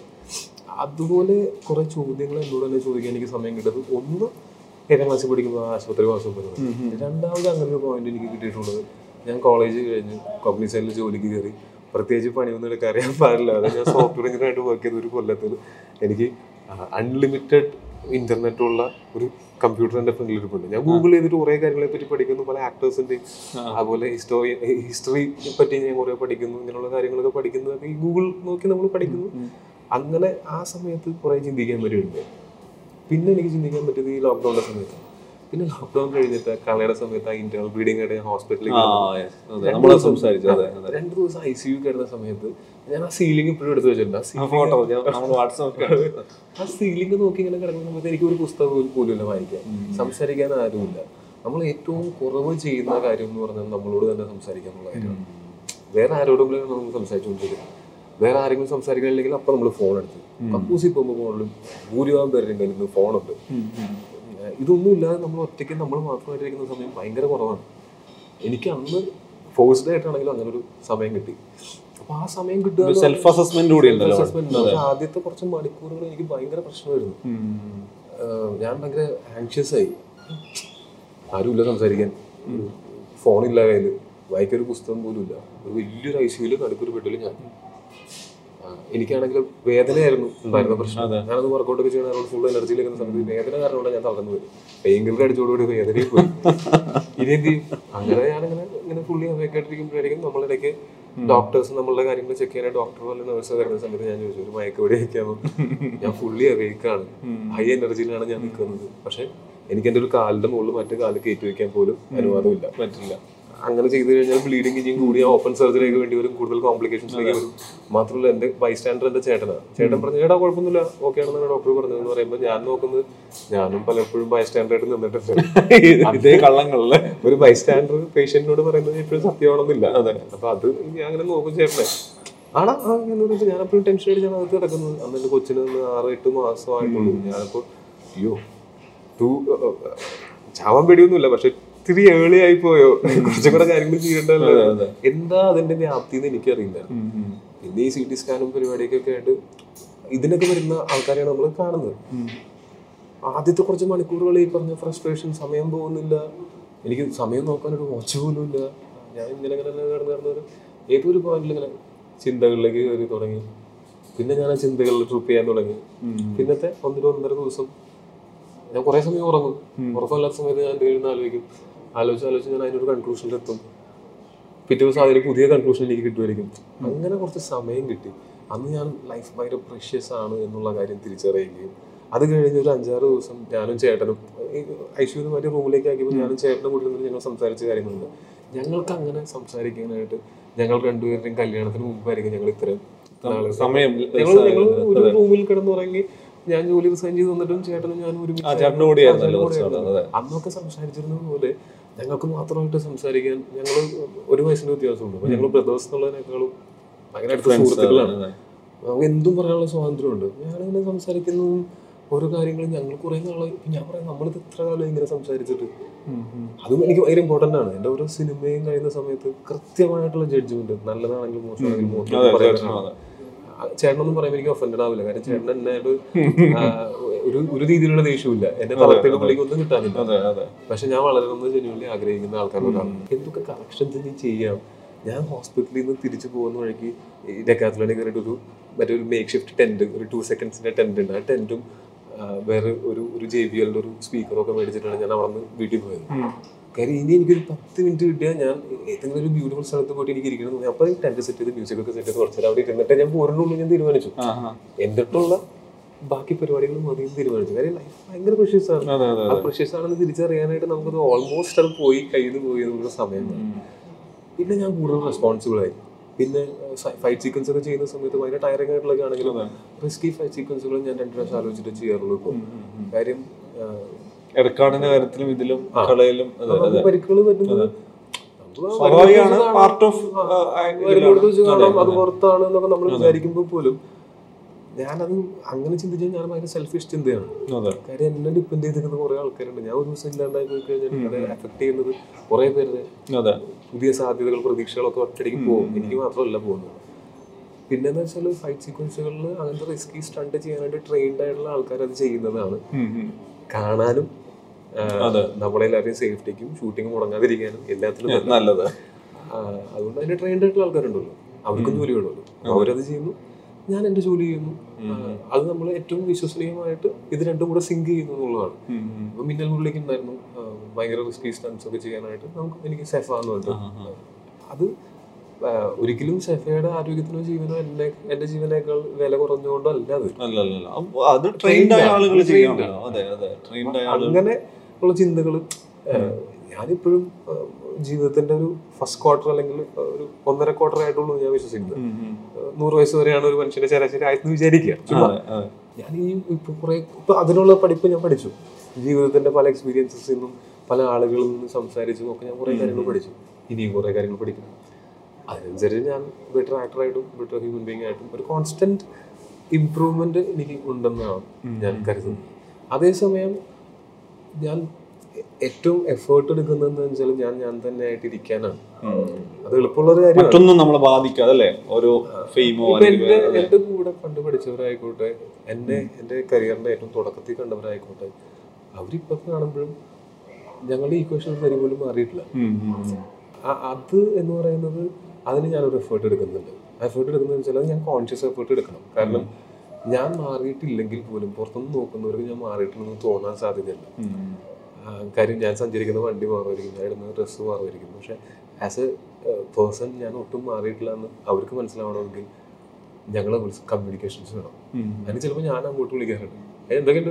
വിളിക്കുമ്പോൾ ആ ഞാൻ ചോദിച്ചു നീ ഭയങ്കര ബിസി ആയിരിക്കും. എന്നായിരിക്കും നമ്മളുടെ.